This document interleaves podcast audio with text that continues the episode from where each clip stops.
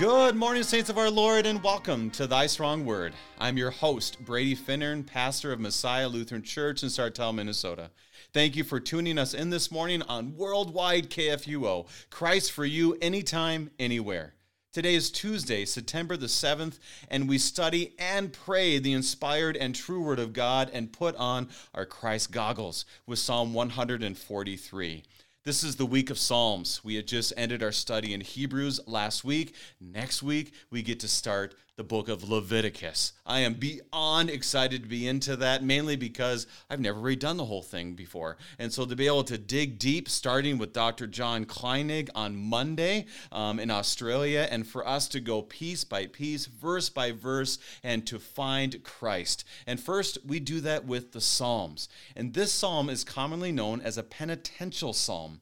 David pleads to the Lord Yahweh to hear his prayer and have mercy. And this is a psalm that is good for us to plead for mercy and to know that he listens to us. For today we seek our Lord's help. So let's get praying, for the gifts are ready, ready for you.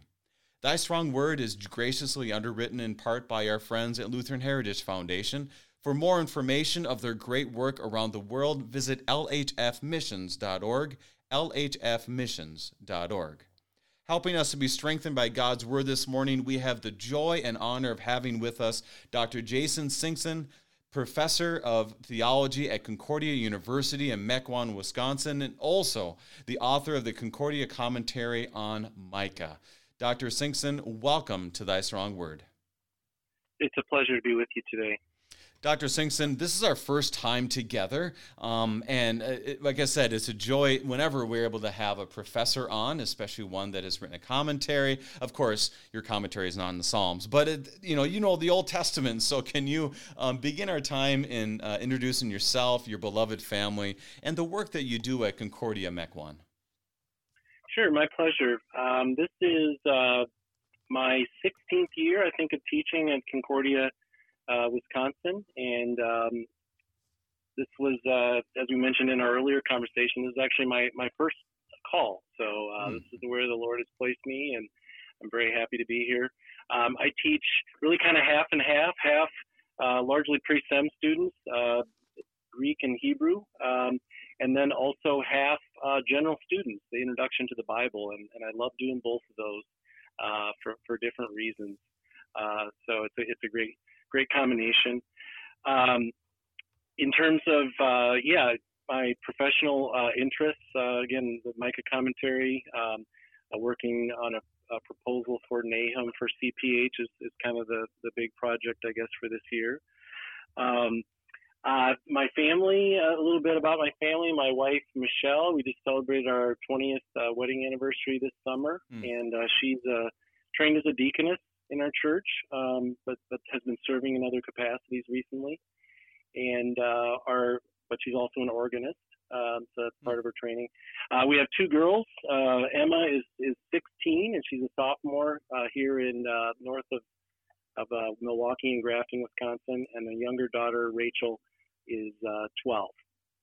So, so tell us, you know your emphases so like you you're doctor dr soenksen and so what was your emphasis or emphases i don't know how to say it exactly uh, for your doctoral work um, I mean, the dissertation was again a, a, history of biblical interpretation, which I guess more specifically uh, early church interpretation of a couple of a couple of psalms, I guess. Yes. Uh, 37 and 38 in the in the Septuagint order. So just actually looking at actually looking at uh, the themes of like repentance um, and and uh, and a, a, little bit of philosophy in there well as well, sort of repentance and and, and moral progress and how uh, some of these fathers were, were sorting through those, those two topics and how they interacted with one another.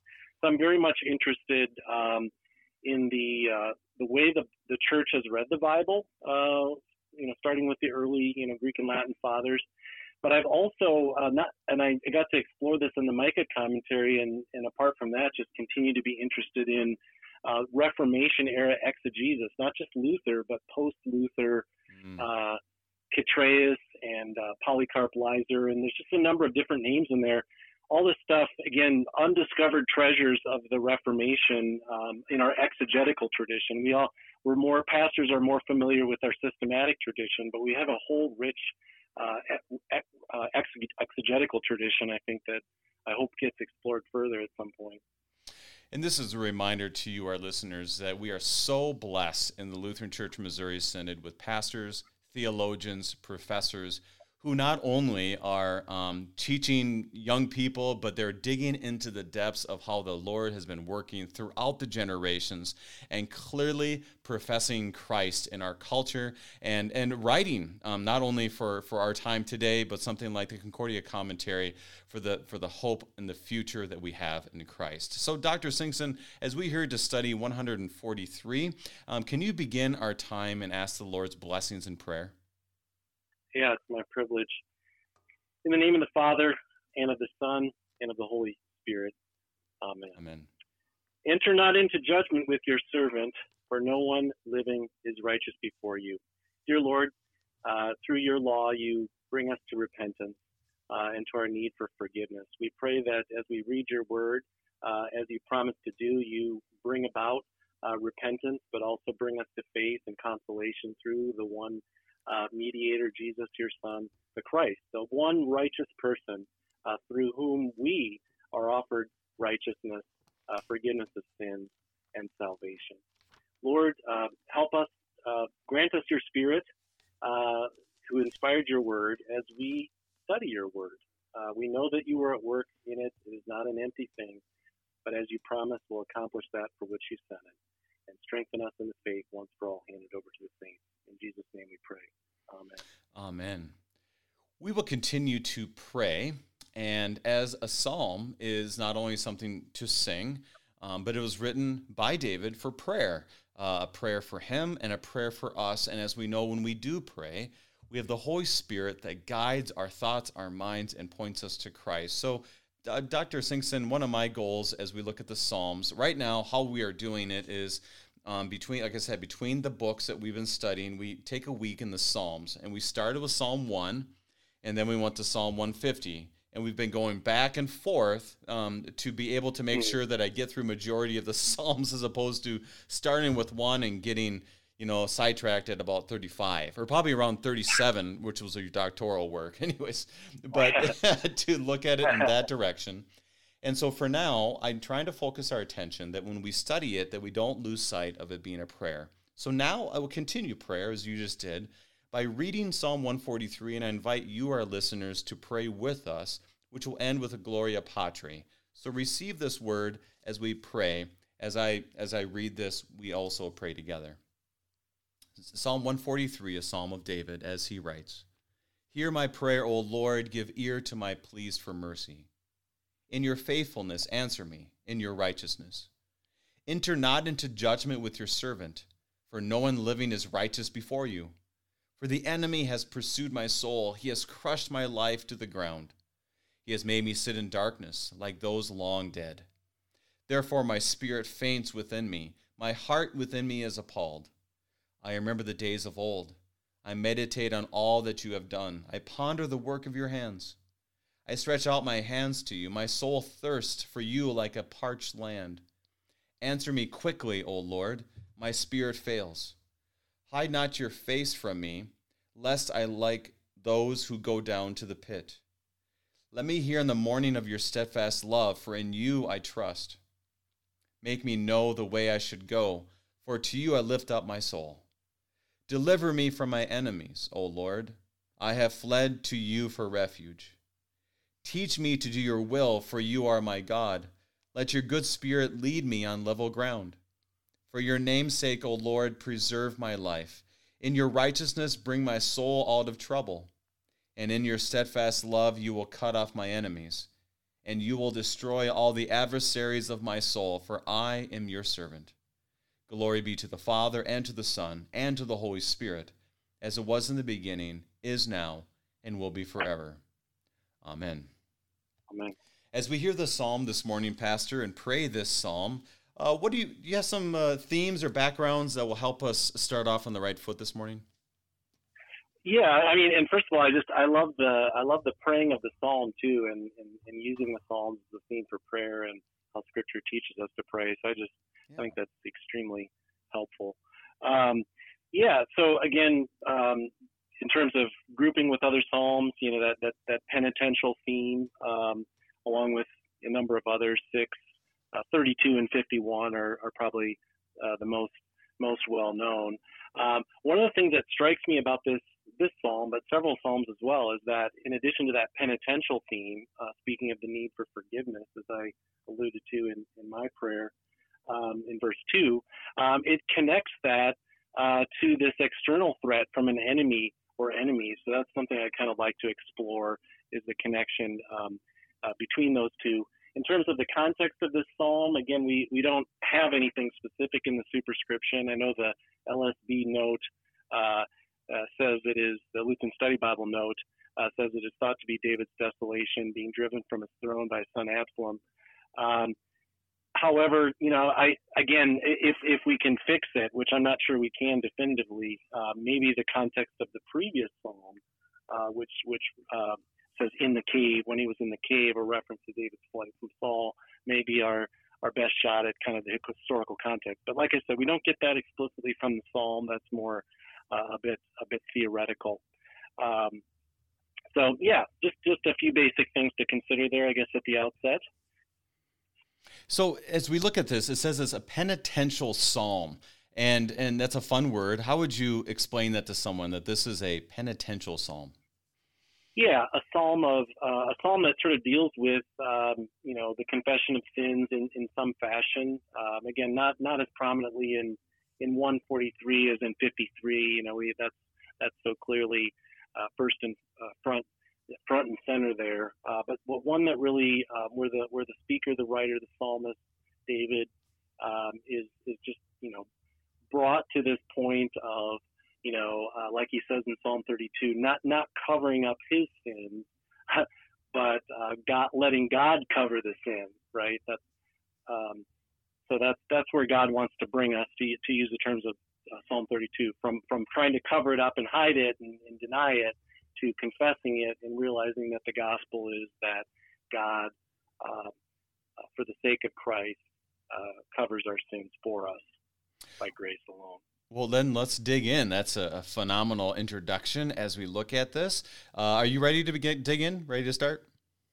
Sure. All right, let's do this. Once again, to our listeners, we are reading and studying from the English Standard Version of Holy Scripture, Psalm 143, and we will start with verses 1 and 2. And David, David prays Hear my prayer, O Lord, give ear to my pleas for mercy. In your faithfulness, answer me in your righteousness. Enter not into judgment with your servant, for no one living is righteous before you. So he appeals to the Lord to listen. Um, what is what is David? Well, what is he appealing? What is what? How is he starting this? How would you explain that? Um, well, again, just with some, some, some basic things in a sense, like I said, you, you, you're, you're praying the Psalms, and um, as I like to point out too, just studying any scripture, how, how can we use it how can we use it for prayer? What can we learn about prayer from the experts, right? right. I mean, the inspired right. experts of Scripture. Um, and so, you know, one of the things that that's you know just a basic point to be reminded of. Maybe we all, we we all need this, however schooled and experienced we are as Christians. Just that uh, prayer is not um, a spiritual exercise of the sort that we're just making ourselves feel better by doing it. There's actually you know the creator of the universe is is on the other end uh, listening. Right, right. Uh, and so so that appeal is a nice reminder. And you know one of the things that that struck me too again i've i've been going through uh, i can't remember the name of the book now that cph has. Maybe you can remind me on this. But it's basically um, luther's uh, introductions uh, to the Psalms, mm-hmm. um, and then it's got a prayer kind of at the end and so forth. And so Luther has this sort of very catechetical approach. And I, I was thinking about, you know, what can what petition does this connect to? What commandment does this connect to? And obviously, front and center, you know, uh, the name of God. You know, He gives it to us to be called upon, and He wants His name to be hallowed, and so forth. Uh, so we're we're exercising that. You know, both both the command uh, to pray and and also in confidence, uh, the confidence that He that He listens uh, to those prayers and answers them. Right. Mm-hmm. Um, one of the things that I again I'm I'm a grammarian as as I said, and so even when I'm teaching students not not reading the primary text necessarily, I'll say like what who's what kind of verbs is God doing here? Or what, what, you know, what kind of, if you were to just kind of write down in a list, you know, the verbs of the psalmist, the verbs of God, you know, that, that can be kind of helpful, helpful exercise. And one of the things that struck me, again, basic point that's probably worth maybe being reminded of is just the path, the passivity, uh, the, the complete dependence, the utter uh, beggarliness, I guess, or re- being the complete recipient uh, that David and, and ultimately all of us are, right? Mm. Um, for protection, uh, for forgiveness, uh, really kind of the creed in a sense, right? God gives life, He protects it, He He He redeems us in His Son, grants us the forgiveness of sins, and by His Spirit He He guides and instructs us, right? Which comes sort of later in in, in this uh, psalm. Um, as as Luther says in um, you know the, the the large catechism when he's talking about the creed, like God is God is a continual source of just pouring out things. God, the Creator, continue to provide. The Spirit, the Son gives us life for us. The Spirit is poured out into us, and so um, just that that receptiveness or the need to receive all these things freely from God, God's hand, I think, comes through repeatedly from the first petition, from the first uh, prayer here to every other sort of command slash petition that David is asking from the Lord in this psalm. And that's that comes from the book Reading the Psalms with Luther um, from mm-hmm. Concordia mm-hmm. Publishing House, which came out in 2007. That has been a, a wonderful book for me. Like you said, the introduction will often give a, a summary, but then also point us to different parts of the small catechism that it addresses. And like you said here, it definitely addresses um, a number of the petitions in the Lord's Prayer because he admits yeah. who God is and then he kind of he pleads with them hey you're a righteous god so please listen to me in that righteousness because i know you could destroy me at any moment. That's kind of how he's praying. So pastor uh, dr uh, soenksen any other thoughts you have on those first two verses? Um yeah let's um you know i guess again on that on that theme of mercy too you know he he has two words um uh, for for for prayer there in a sense and the second one is this you know um uh, my pleas for mercy, right? So that really underscores that that it's not that this that nature of needing forgiveness is right first and foremost, and everything that we have and can hope to receive from God uh, filters through that, right? Mm-hmm. Um, and I think the Psalm sh- shows clearly that important biblical point too of what is the basis of that forgiveness, right? Just like Psalm 51, it's it's for the sake of your name. It's it's nothing inside of us, right? But God's sheer uh, sheer graciousness. Um, I, one of one of the things I, I wanted I found really helpful here because this term is, can be kind of a difficult one. You kind of alluded to it there. Uh, in your righteousness, mm-hmm. um, sometimes that word is used in a, a little different way that um, uh, I, actually I think in, in this verse in, in really a, a gospel sense. Uh, one one commentator uh, said it I think in kind of a helpful way. Yahweh, the Lord's righteousness, is his fulfillment of the demands that exist between him and his people Israel, his mm-hmm. fulfillment of the covenant that he has made with the chosen nation, and here with the individual believer David. Yahweh's righteous judgments are saving judgments. Um, so that he's, like Luther says, when he's thinking about, uh, when he kind of had his gospel discovery and going through the Psalms, that's like it's God's righteousness for our good, you know, for our benefits. I think that's that's such a wonderful uh, wonderful comfort as well. And as we look um, at, uh, oh, go ahead, keep going. Okay, can I, can I, still comment on two a little bit? Please. Oh, verse two as one. I definitely wanted you to, if you get there and, and, you have notes on it, no one living is righteous before you, and that's and that's an yeah. important piece for us. It's an important piece. Um, this this psalm, you know, the Bible is, um, uh, you know, certainly quotes uh, the New Testament is just woven uh, here and there very beautifully and frequently with, with the Old Testament, sometimes very clearly quoting and attributing that to the authors, but many times very subtly uh, alluding to, right? If you're following with the study Bible, you can kind of track some of those things in the notes and so forth. But um, verse 2 is, uh, many would argue, alluded to uh, on this topic of justification by faith in Romans 3.20 uh, by works of the law, no human being will be justified before his sight. And similarly, Galatians uh, 2:16, by works of the law, no one, no one is justified, no one is righteous um, uh, before you, right? And that's And that's why David appeals at the beginning of verse 2 uh, to enter not into judgment with your servant. You have the right to, that would be completely just, uh, but he's appealing appealing to the mercy of God. Um, one of the things that um, I found comforting in just reading again some of our our uh, uh, Lutheran uh, theologians, sort of shortly after the time of Luther, is that you know even as from the beginning to the end of our lives as Christians, we we are completely and utterly dependent upon the grace of God in Christ and justification. So, mm. justification is not is not just sort of the beginning, but it is the entirety of our existence and life um, before God uh, in Christ. And you know, when Paul says, when Paul's talking about justification in Romans 4, and he gives Abraham as the example, um, you know, some of the interpretation that I've read from from some of our our, our Lutheran uh, Reformation folks is just pointing out the fact that he's not at the beginning of his life, but nevertheless, uh, Abraham's life, but nevertheless, Paul says, you know, God uh, uh, counts the ungodly, namely Abraham, who had already come to faith, as as righteous. So we, we're always constantly in need of that forgiveness, uh, no matter how long we've been in the faith, um, no matter where we are in sort of our growth in the faith. Uh, we're, we're still beggars in that sense. Um, and uh, there's, there's great consolation in that as well. Let's keep moving forward to verses three and four. Um, like you said, he, he lays the groundwork of who God is. He's merciful. Who we are, not righteous. He is righteous. And then it continues to move forward, like you said, of this penitential nature about the reality of, of David and what's going on for him and for us. Verses three and four. For the enemy has pursued my soul, he has crushed my life to the ground. He has made me sit in darkness like those long dead. Therefore, my spirit faints within me.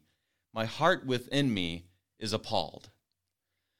So he, one of the one of the beauties of the Psalms is this very, I would say, earthy. I mean, he's not saying everything for me is good. Like a, a good Minnesotan, I'm not sure what's like in Wisconsin, but in Minnesota, it's like, how you doing? Good. And you're not really. I mean, how many times does someone says, my spirit faints within me and my heart is appalled. I mean, it's just not something that we usually will say, but it's very real about the real world. So, what's David telling mm. us here? Mm.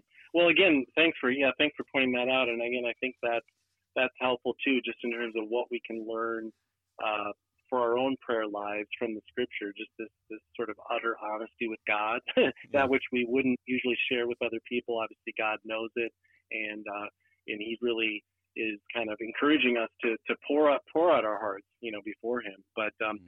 yeah, as I mentioned earlier, one of the things that strikes me about the Psalm too is that it's not um, sort of uh, in contrast to Psalm 51. It's there are these other themes in this psalm that you, if you're going to say, well, it's all about forgiveness. Well, what about the stuff with, you know, enemies, you know, pursuing him and, and kind of the appeal to judge uh, and even destroy those enemies at the end? So that's kind of in the mix uh, pretty significantly. How, do, how does that work? What's the significance in the relationship between enemies and, and forgiveness?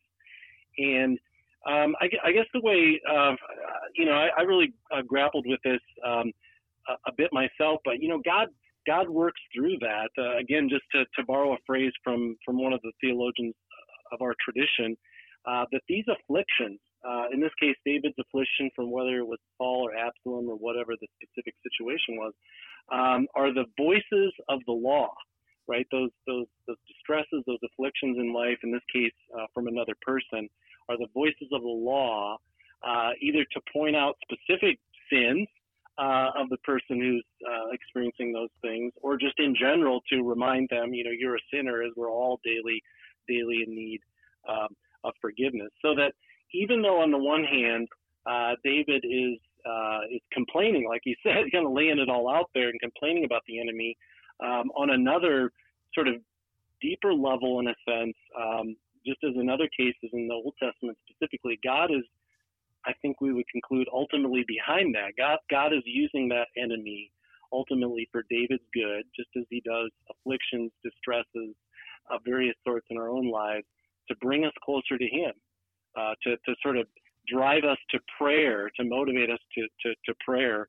Um, I had a had a note on this later on, uh, but I'll, I'll, I'll, bring it up here. Um, Luther uh, says in the Galatians commentary that actually the worst thing that could happen to us is not to be afflicted in some way, mm. uh, because we're so easily uh, drawn away from God or drift away uh, because we feel like we have all we need and we're sort of secure and we secure and uh, and content. Um, so you know, yeah, I mean, I think God is at work. Obviously, all things work together for good, even through enemies, even through afflictions, uh, even through uh, even through distresses. Um, and one, just to kind of connect this, we'll come back to it at the end. But the but the enemy theme, um, you know, on the other side of things, I guess, are another aspect of this theme of enemies and, and how God works that through the law for the sake of forgiveness and driving us to Christ and so forth, um, is that God ultimately um, makes our enemies uh, his enemy for enemies, right? So he mm. fights for us. It's kind of Christ as a conqueror. You know, you can you can think we don't often describe uh, perhaps or think think those terms. I mean, Christ, the vic- he's the victor over sin, death, and devil, right? Easter is is that is that victory, um, and you see examples of that sort of theme. You know, God fights for you. You know, Exodus. You know, stand still and you'll see uh, the victory that the Lord uh, will will achieve for you. So, on the one hand, you know, he sort of sends he sends the enemy, right? God sends distress. He he works in history. He works in our lives uh, the voice of the law through that affliction. But on the other hand, he works in a gospel way, right? He he he fights against our enemies on our behalf uh, in his in his time and uh, and in, in his way. Um, and it's interesting that you know there's there's a lot of there's some death language in here uh, too in, in, in, describing his enemies, and maybe it's obviously you know very well could be uh, the threat of you know physical death, but he also des- he describes it in a metaphorical uh, way. He has several different metaphors in here, but he says in verse three, like like those are long dead.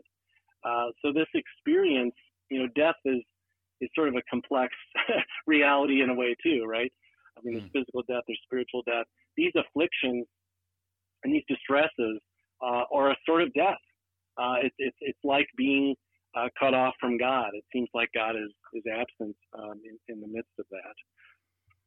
And as the as the author, as David speaks, I love how at the beginning he said he's he, he's speaking in a way that we would not speak to others. And then at the same time, you know, you have this uh, fight the good fight with all your might kind of language because you know Christ is is your right. You know, he's right there. He's fighting with you because our enemies are his enemies. And that's mm-hmm. that's a great perspective for us to remember, especially as we come to him in prayer that he is mm. on your side, not somebody the, the enemy's side whatsoever. But mm. right now, Pastor, we need to take our break. We are studying and praying Psalm 143 with Pastor Jason Soenksen, and we'll be right back.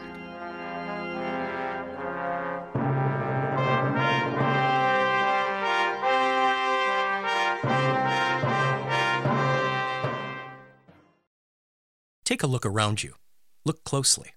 Immigrants in the United States and their U.S. born children now number about 81 million people, or 26% of the population.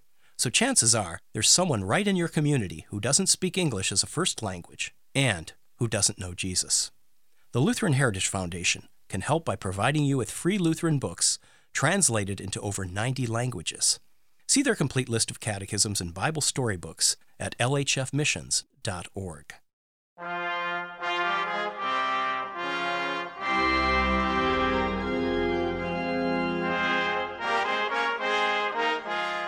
Welcome back. We are studying and praying Psalm 143 with Dr. Pastor Dr. Jason Soenksen of Concordia University in Mequon, Wisconsin. And Dr. Soenksen, we have uh, gotten through the first four verses, and there's a wonderful language, and one of them that I really wanted to hear your thoughts is in verse four, where it speaks about my spirit faints within me, my heart within me is appalled. Now, to that, we can read that. Um, but to me, I think it really tells us a lot about where David was at and why that's important for us to see a Christian person, um, well, uh, struggling uh, because we can make it sound like the perfect life that is there. And so David is describing something quite deep within his soul. So, um, what are your thoughts on David, and uh, what do you find on that verse in verse four? Okay. Well, again, yeah, thanks. I mean, obviously, you know, our life is, is lived out, you know, under the cross, not just, you know, the, the fallen nature of this world and so forth, but we're not exempt from that as, as Christians. I mean, both the, the church of Old, Old, Old and New Testament. Um, you know, I, again, I, I back to that kind of voice of the law and that, that affliction for the sake of bringing us to repentance and so forth. That uh, I was just looking for the word uh, uh, specifically here. Um, uh, maybe, maybe I'm having a hard time finding it in my text. Maybe it comes up later on. But you know, God, uh, there's this external sort of threat of some sort. Like I said, it's not described in great detail, but in metaphorical ways, crushed me to the ground and, and all this and that. But it causes this, this voice of the law, this external incarnational affliction sort of that he's experiencing, brings about this internal distress, right? Mm-hmm. Um, and that's again ultimately uh, where where God wants us to be to realize, you know, um, sort of that narrow place. Like there's no, you know, we we can't get out uh, of this on our own. Again, that utter dependence upon God, that receptive, passive, receiving uh, entirely uh, from God. Um, and so he's yeah he's he's trying to bring him to that so that um, again as we as we as we move toward five then right where now he's God brings us to that narrow place where we don't have anything to hold on to uh, that we realize is going to work, so that we look sort of outward again, right? So he he's using these external voice of the law, experiences, calamities, afflictions, and so forth as sort of a visible, tangible word of the law to bring us to this distress, this despair of ourselves as a source of hope. And then again, not not to not to skip ahead too fast here, but five, we're really turning to uh, God is the source. I remember sort of you and what you've done, that my hope is not within me, right? I might feel this way or that way, but my certainty, the certainty of my hope, uh, and, my, and, and certainly for my forgiveness, but of any other deliverance sort of under that heading, is found outside of myself, right? In you, uh, and and in your word, and that's that's where the that's where the comfort comes from, right? When we realize it's it's not found within me, um, that we accept um, uh, as, as the Psalms and other sort of uh, similar material in the Bible does, that we accept that God has the right to lay those things upon us. Uh, we know that for the sake of Christ and, and in Him, um, He's not sort of meting out uh, what we ultimately deserve in the last day, because that's that's fallen on the on the shoulders of Christ. Uh, but that that it has a different purpose. We can accept that. We can still ask for you know lighten the load of this discipline. You know, help me now, as, as David does in this text. Um, forgiveness is certain in Christ. Uh, how God deals with us in the meantime in His fatherly way, of course, is, is at His discretion. But we but we know it's good. Uh, we know it's good uh, in Christ. We're, we're we're assured of that. So let's read, uh, Dr. Soenksen, five and six, because it has wonderful language. And I'm, I'm reminded of this it's been a theme in my mind is one time in confirmation class i asked the kids what's the power of prayer? What does it mean to you? And you know you're going to get a lot of weird answers from confirmation kids but one of the best answers i've ever heard is this young lady um, she's now boy she's got to graduate from college is that she said i like prayer because when i tell god stuff he doesn't tell anybody else and so so you can yeah. almost feel David writing this with the confidence that the Lord um, uh, will listen to him and that the Lord has provided for him in the past. So I, I want to have that filter as we read the rest of our time. So verses five and six. I remember the days of old. I meditate on all that you have done. I ponder the work of your hands. I stretch out my hands to you. My soul thirsts for you like a parched land. I was I was reading and pondering this a little bit, uh, Dr. Soenksen. I want to hear your thoughts. Is I love the language. I stretch out my hands to you, and as a father, you remember those times when your children, when they were young, when they would reach out their hand for you because they wanted to be by their dad, and that is a wonderful, I think, visual for me at least to realize that we stretch out our hands to the Lord in prayer, knowing full well that He's going to grab a hold of us and so when he remembers the days of old, what is David remembering here? How would you describe these two verses?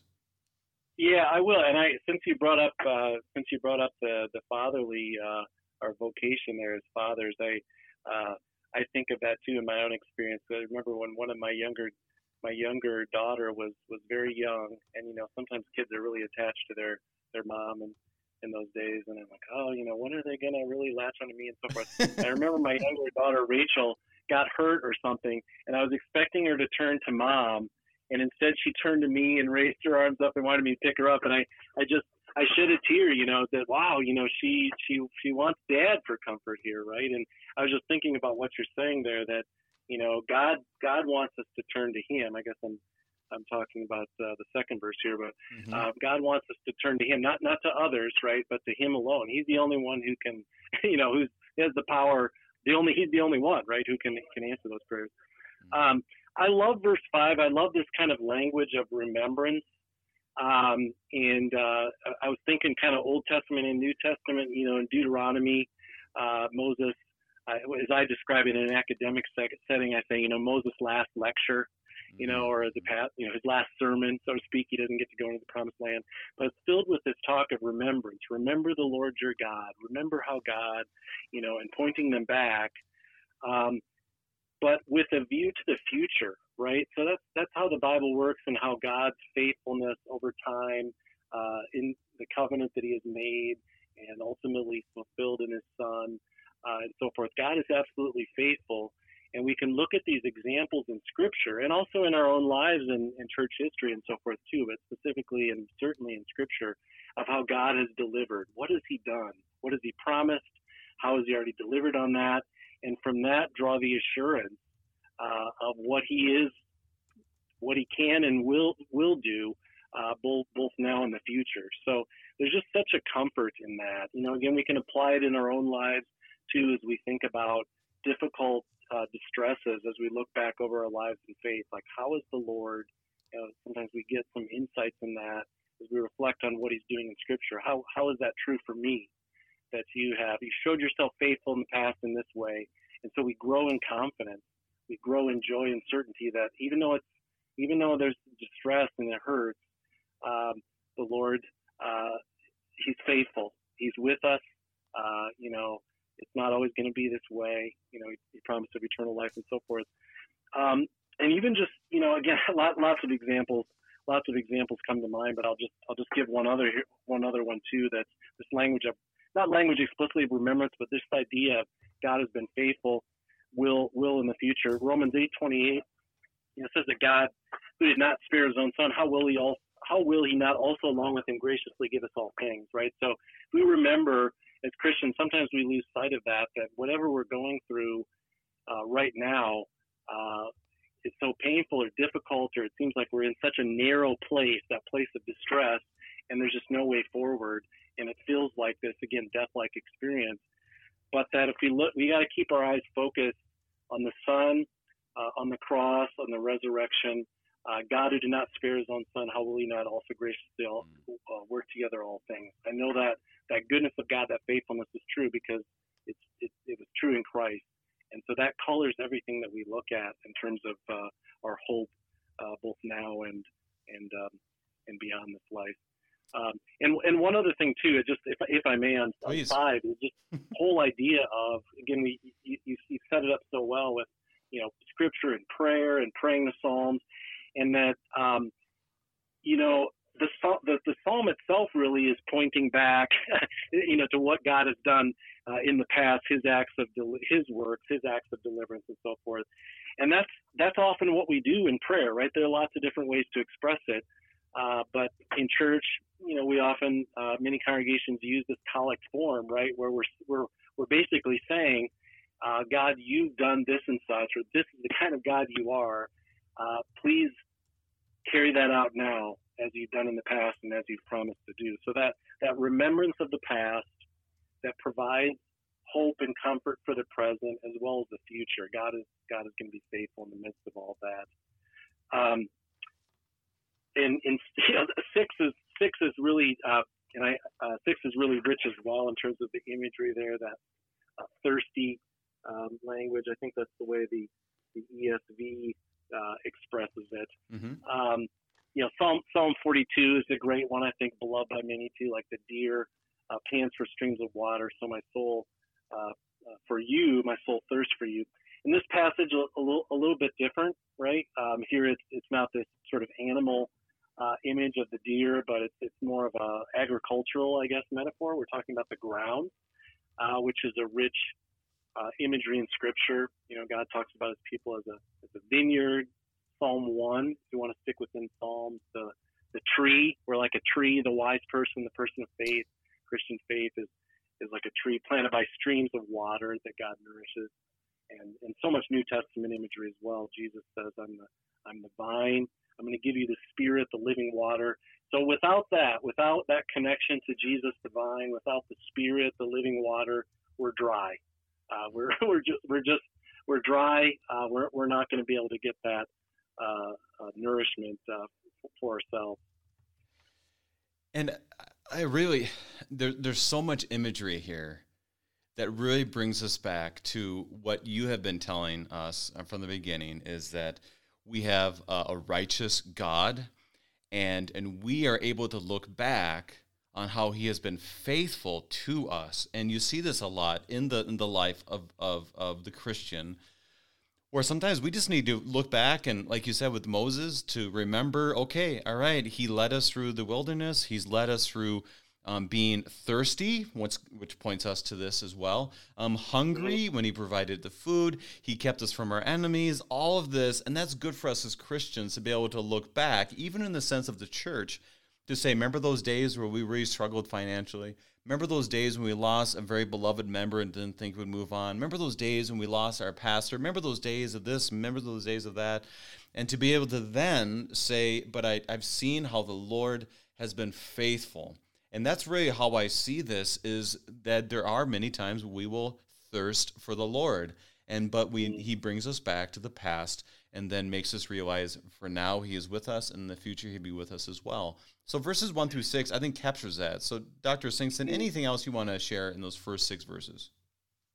Um, yeah, I was just thinking about some of the things you were saying there too. You know, of God, um, you know, like like Deuteronomy eight. I think you know He caused you to hunger and then He He fed you. So you know, again, God God works through all these things. You know, maybe causing us to thirst, realizing our our our great need for Him uh, and then satisfying us with that. But I, uh, the other thing, real quick, I was going to say too is I think that this pattern of you know lamenting, you know, sort of this urgency of the appeal and the lament, and then the remembering and turning to God in confidence. Obviously, we, we go through that again and again. Um, the lament, the, the the kind of you know anxious feeling, or however we described it, the faint heart and so forth. Um, it doesn't have to end in despair. The Psalms, the Psalms, obviously, it doesn't end there. Uh, you can lay that out there. You can express it honestly. But the, the key is uh, that, that as Christians, we don't stop there. We, we then are brought to, God brings us to remember, like you said, his faithfulness and the hope that we have in Christ. Um, and so there's a way forward. He's done it for us in the past in our own lives. He's done it throughout the history of his people and creation and the church, and he will continue to do so to the end of the age. So um, we keep going through that pattern, right, of repentance and forgiveness and remembering, forgetting maybe, and being brought to remembrance. Let's continue on, verses 7 through 9. Answer me quickly, O Yahweh, my spirit fails. Hide not your face from me, lest I be like those who go down to the pit. Let me hear in the morning of your steadfast love, for in you I trust. Make me know the way that I should go, for to you I lift up my soul. Deliver me from my enemies, O Yahweh. I have fled to you for refuge. So, uh, once again, he's pleading with the Lord to come to him, to to uh, to all these things, and in this wonderful prayer, reminder of how we should pray. How how would you describe these this prayer in verses seven through nine? Yeah, um, again, it's the, the, the urgency of it, the answer. Um, I think it's there's still kind of that um, uh, in, in, seven, you know, my spirit fails, so it seems like it's a little bit of a, a transition there, still hurting. Um, but uh, what what what what struck me in a way is just the you know sort of the face um, uh, imagery here of God God hiding hiding His face, right? Um, that we we don't want God to be sort of turned uh, away from us, and we're we're in the realm of you know darkness, death, dryness, all these kind of afflictions that David's sort of reflecting in this text. I don't want to be in that situation. Um, I need you to uh, turn turn toward me, right? I think of think of the the Aaronic benediction, right? Which mm. which uh, number six, you know, uh, the Lord bless and keep. The Lord make His face shine upon you, um, and and that's that's a blessing, right? That we He looks upon us in grace, gracious to us, and, and and forgive forgive our sins, and ultimately, again, that that sort of faith imagery in the Old Testament talks about no one can see God and and live, but as Paul says uh, in Second Corinthians, um, we do now now by faith uh, see the light. Paul says the glory of God in the faith of Christ Jesus. Well, it's it's still hidden to us, right? It's not visible. He's he's present, you know, in the incarnation according to both natures, uh, in the sacrament, in in the Word. He's present among us, but not visibly.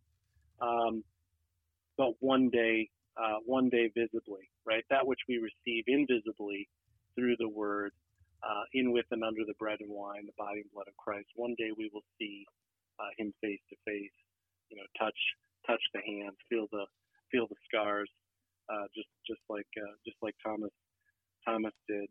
Um, and so uh, again, he's saying he's saying don't you know, let your face shine upon me and so forth. As I said earlier, we, we can be confident that God, God is not going to turn his face away from us. He's, he's not going to abandon us. And our assurance of that is the cry of Christ on the cross, my God, my God, why have you forsaken me? Mm. Right? Since he, he's, there was one forsaken, one righteous Israelite, uh, one second Adam that was forsaken, uh, so that we, we need never be forsaken, right? But adopted and, and accepted and so forth. Um, yeah, um, verse just to kind of hit eight, uh, 8 mm-hmm. um, in and, and nine here. Um, you know, um, you know, sometimes I like to kind of look at different uh, uh, language in the text in terms of just playing off of different words, right? So he begins with this appeal to listen. He's asking God to listen, and then in eight, he's saying, God um, caused uh, caused me, um, excuse me, uh, let let me hear, or in a sense, ca- cause me to hear. Right? God is going to make David hear. Uh, God, David wants God to hear. God is going to make David hear uh, about your steadfast uh, love. Right? Um, and so, again, um, earlier we talked about, or I mentioned the phrase like afflictions or calamities, distresses. The pursuit of the enemy is is the is the voice of the law in our experience. Um, the gospel uh, is not something that's part of our natural experience, right? It has to mm-hmm. come from outside of us. It has to come from God uh, through His Word. God has to cause us to hear it, right? And that's why we read Scripture. That's why we we preach. Faith comes through hearing. Uh, that's why we, you know, baptize the, the supper. Those those things are uh, come to us from the outside. The means of grace, the Word, the visible Word. Um, and uh, so that God, through those things, causes us uh, to to hear Him, causes us to know Him, to know to know His uh, His path. So, so Dr. Soenksen, as we look at eight and nine, we have about uh, eight minutes left of our time. Sure. I want two words that I think really strike me in seven through 9 mm-hmm. and then we move on. Is sure. steadfast love and refuge those words really struck out for me when, when you were speaking. And so, can you unpack just for a very short time steadfast love? And when he says that I have fled to you for refuge, what is he saying? Any thoughts on those two things? Um, sure. Yeah. I mean, steadfast love is uh, is, is, a really kind of important um, Old Old Testament word. Um, again, both. It's, it's, again, it's, it's, it has faithfulness. It's translated different different ways, right? But um, God is always God is always faithful, um, and He's and uh, though we fall away, though we though we stumble, though we have these anxious thoughts and so forth, God is always going to be there. Um, we can we can always return to Him. We can be brought uh, back to Him, uh, and, and, so forth. Um, and and um, just this idea of, like I said, the the refuge is a frequent uh, a frequent theme in the in the Psalms. And the irony of, of, of that image, I guess, in many ways, is that God is God is our refuge from the wrath of God, right? So God God threatens us uh, justly uh, with punishment because of our sins, uh, but we flee to God because God is the only uh, place in, in, in Christ where we can find refuge and deliverance uh, and be safe uh, uh, from from the wrath that our sins deserve, right? And and um, if you want to again see that in a very specific Christological sense of you know in in the uh, the the rock, I guess, uh, the rock of ages cleft for me, or just taking yeah. Christ as in a sense kind of the cave uh, in which you know the, the the storm, I guess you want the the hurricane, the the fire, whatever image you want to kind of use for wrath, uh, passes by, uh, and and we're safe. Uh, we're safe. We're safe in Christ. Um, it's a safe place. It is the only safe place. Uh, Let's keep moving forward here, uh, Dr. Soenksen. We have about five minutes left, and sure. I really want yeah. to get to these last verses, 10 through 12, as David cont- uh, finishes off his prayer. Teach me to do your will, for you are my God. Let your good spirit lead me on level ground. For your name's sake, O Yahweh, preserve my life. In your righteousness, bring my soul out of trouble. And in your steadfast love, you will cut off my enemies and you will destroy all the adversaries of my soul, for I am your servant. So, how would you describe these last three verses? I've seen a number of references to it, but it, it's interesting language that he uses. Like I said, we only have a few minutes left, but I want to you to run with it how you see it these last few verses. I will try. I will try my best in the remaining minutes here. Uh, again, I like that. Again, um, you know, we talked about God as, as a sort of protector and provider, and you know, He's the only source of forgiveness. And I see really kind of a a sanctification, uh, if you want to think of it in terms of creedal terms here. Teach me, guide me. Uh, what is what is your will and so forth.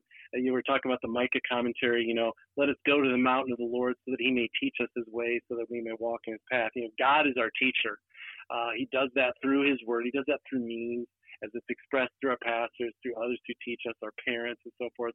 But God is ultimately uh, our teacher uh, to do your will, to do the thing that pleases you, right? So God, God reveals what His will for us. We don't have to make up good works. He tells us explicitly what they are, mm. and we know as Christians that those works um, are are not pleasing in and of themselves per se, right? Although God tells us what they are, but they're pleasing for the sake of faith in Christ. Without faith, in Christ. Without, without faith, apart from faith, um, it's it's impossible to please Him. We've got the Spirit explicitly uh, mentioned here, and really in sort of a Johannine, you know, Gospel of John sort of way, where He leads us. The Spirit that I will send you, you know, will guide you, will lead you. It's the same uh, Greek word that's used in translation here that comes up in John. So I think that's that's kind of interesting in terms of spirit. Really? Uh, verse 11. Um, again, the, for for your namesake, the appeal to God. Why is why is David? What's what's the basis of his confidence? Right, that God's going to forgive his sins. It's not found in himself. Psalm 51 says, according to your steadfast love, according to your great compassion. Um, here it's for the sake of your name. So it's an appeal to the gospel, to God's nature as a gracious and, and loving God. And um, yeah, and finally, again, we've talked about enemies and kind of the relationship, the afflictions that we face, and how God works through that to bring us to repentance and to uh, grant us the forgiveness.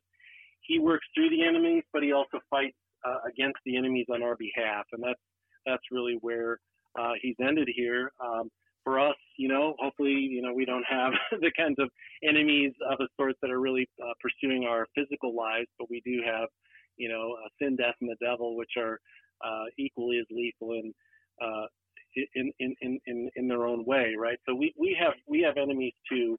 Uh, we walk in danger all the way. Uh, one hymn says, right? So we we need God to deliver us. Uh, God makes our enemies His, and in Christ uh, overcomes them, wins wins the victory, right? And um, so that's it. Ultimately, I think ends in that hopeful note, even though maybe the psalm expresses it in a little different way than, than we think of it, but just to know that God is fighting for us. Uh, in Christ, God was reconciling the world to himself, mm. uh, making enemies friends. And uh, those who would fight against us, uh, God, uh, again, God is there to protect us uh, and to win the victory ultimately and bring us to eternal life. Now, Dr. Soenksen, as we look at this psalm, um, as we talked about, this is a penitential psalm which is you know one of those realities. But let's just say that you're in class and uh, they want a psalm for a certain occasion, and they tell you what their soul care need is, which is one of the beauties of being a professor that you're able to still care for souls in your work as pastors do, as parents, and so forth. If someone were to this psalm, when would be an appropriate time to encourage someone to read or to pray this psalm with you? When would that be appropriate to use this psalm? Um, yeah, I mean, again, there's so much in our world that that overwhelms us, and it's, it's different for, for for different people. But um, again, you know, maybe final exams. I, I guess in terms of student life, you know, it's interesting that the church, you know, that we come to what uh, uh, the end of the church year. If I'm getting this right here, and then Advent, which has a kind of an eschatological end times theme there, kind of comes around around final exam time. So we're, we're always sort of confronted with that in the church year and the and the academic calendar. So, but just to just to remember, again to call call to mind. Um, to be able to express honestly, as you said earlier, those distresses, you know, whether it's in the student's life or a certain phase in our life where we just feel like maybe God's against us or everyone's against us, lay that out honestly, realize the certainty of our forgiveness in Christ uh, for the sake of the name of God, which has been placed on us in baptism, um, and uh, and and be bold to pray those petitions for help, you know, uh, mitigation, relief uh, from maybe the distresses that we're experiencing, if that's if that's God's will, and ultimately to know. I like the way maybe to bring it um, back to this the servant language. We belong to God. Uh, we, we, are His. It doesn't say child here, but servant, but we're we're His. Uh, he's placed His name on us uh, in water and word, His triune name, and we belong to Him, and He He's not going to forsake us, uh, regardless of, of whatever the experience, whatever experiences to the contrary, feelings on the inside, circumstances on the outside. Uh, his His commitment to us uh, is is absolutely faithful and certain. Dr. That's, Jason, that's a, rock, that's a rock of certainty in the midst of an uncertain world. Amen to that. Dr. Jason Soenksen, theology professor at Concordia University in Mequon, Wisconsin helping us to pray God's strong word from Psalm 143. Dr. Soenksen, thank you for being our guest and giving us the gifts. My pleasure. Saints of our Lord, keep praying. We pray that He hears us, and He does. Our spirit may fail. We might be failures as the world may see it, but He is the one that preserves our life and He wants to hear us. He preserves us. He, he is there for us. We lament and realize our brokenness, but His steadfast love endures forever. Keep praying, for His steadfast love is yours in Christ. I'm your host, Brady Finnern, and pastor of Messiah Lutheran Church in Sartell, Minnesota. Thank you for joining us, and the Lord keep you safe in the palm of His hands.